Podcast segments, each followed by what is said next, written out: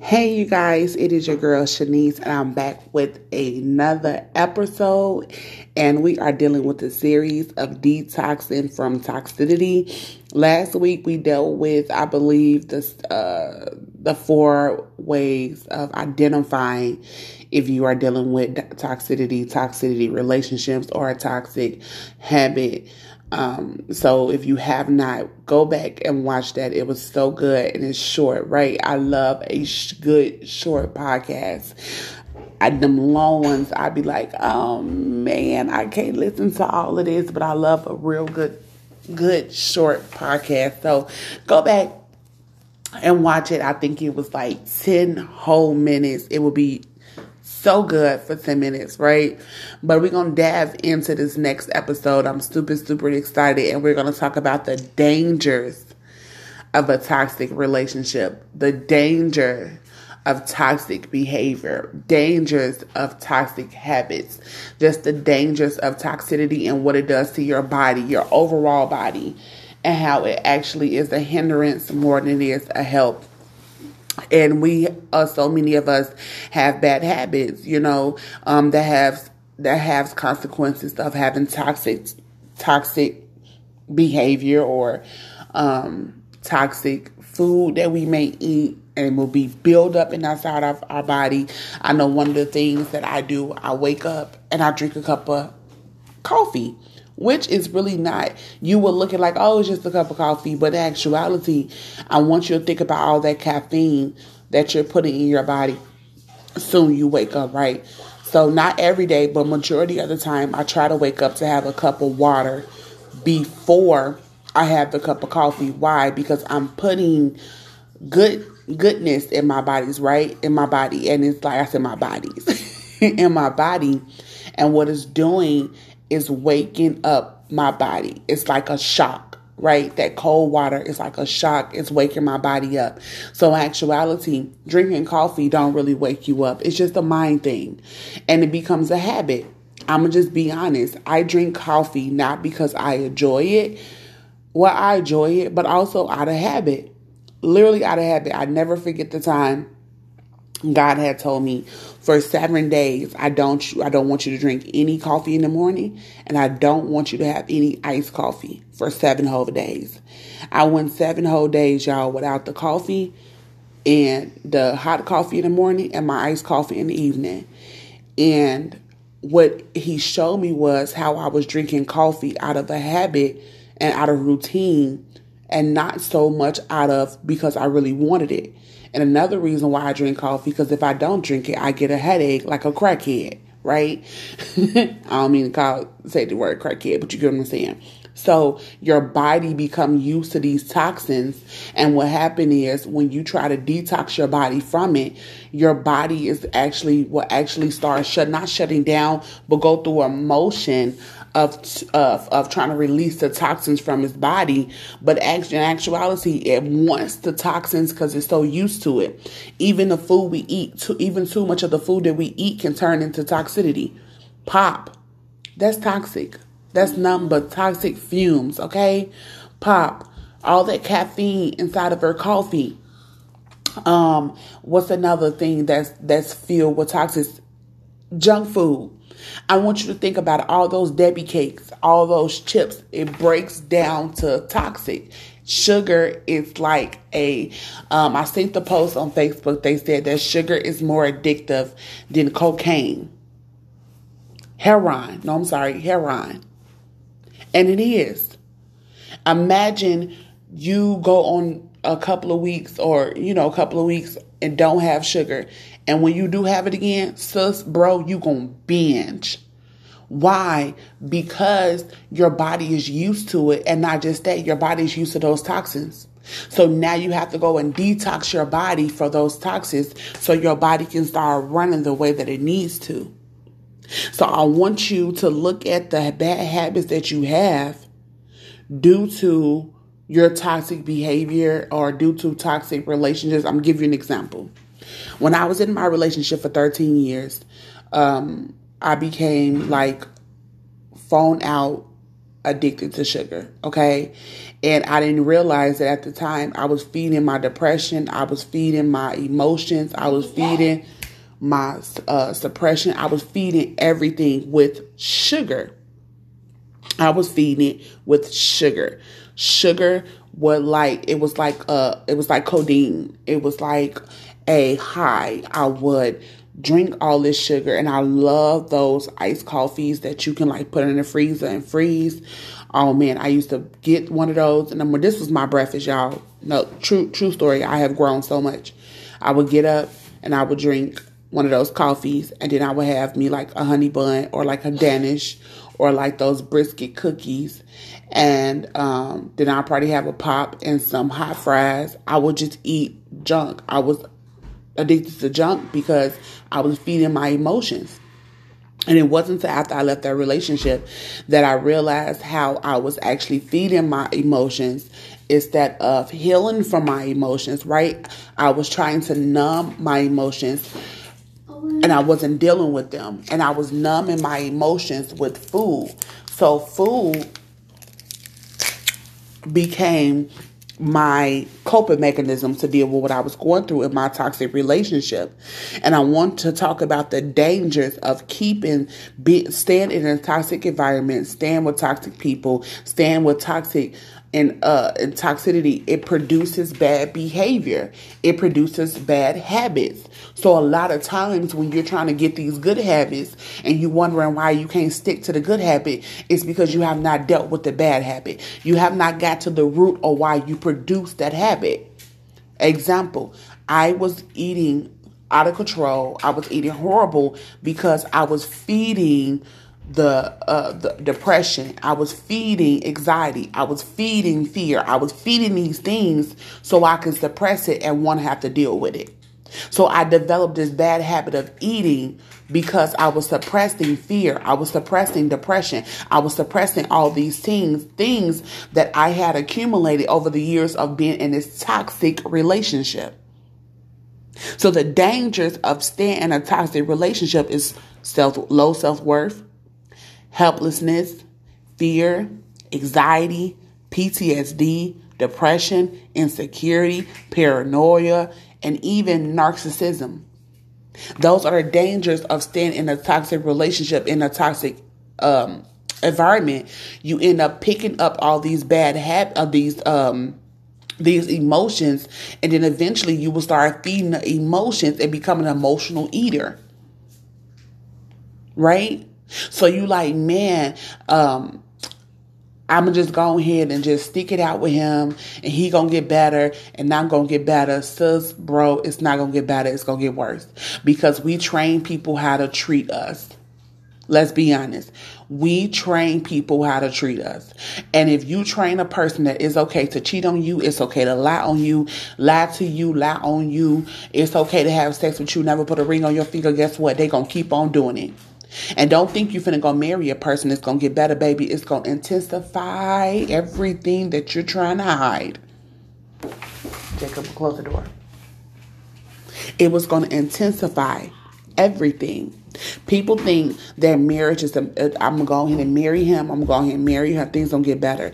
That's a band aid that you're putting on a wound that eventually is gonna ooze out with nasty, yuck pus. And that's what happens when we stay in these toxic relationships and these toxic environments.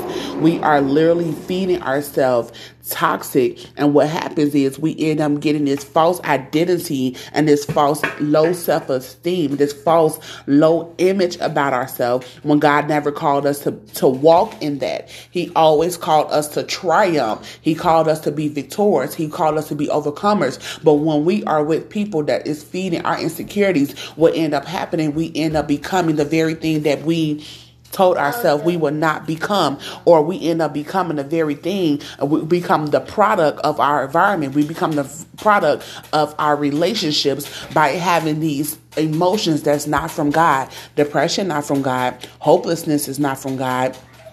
Um, fear is not from God. Anxiety is not from God. Low self esteem is not from God PTSD is not from God. All these insecurities is not from God. But when you are in a relationship like that, that's toxic. They are putting these toxic. I'm, I want you to look at anxiety, depression, insecurity. I want you to look at these things as like toxic parasites. And when you are with that person, they are putting toxic parasites in your body that's making you have these bad habits and eating these bad foods. Let's be honest. How many de- uh, depressed vegans you know? I don't know many. I'm not saying I'm not saying that just because you are vegan that you're not depressed, but what I'm saying is these foods actually feed your depression. These foods that you eat, that we eat, it actually is like a suppressant because it has all this sugar in it. And sugar is a suppressant. So when God is trying to deal with something, I'm going to be honest, and I just got revelation. Every time God is trying to deal with a part of me, I start binging on sugar. That's how I know God is trying to heal something that I don't want to deal with. Because I'm using sugar as my suppressant to suppress those emotions because I don't want to deal with it. But now I'm in a place in my life, I'm like, you know what, God? Last night, God was dealing with a part of me um, I'm gonna do a podcast on her probably next month. Um, dealing with a part of me that I had suppressed for so long. And I knew he was dealing with it. And instead of me going to go deal with eat a whole bunch of sugar, I went and drank me some water. I prayed a little bit. I should have went a little a little bit more in, in war and prayer, and I went to bed. But this morning I allowed myself to feel so I can heal. See, we use sugar to suppress what we don't want to feel and what end up doing end up hindering our healing process and slowing it down.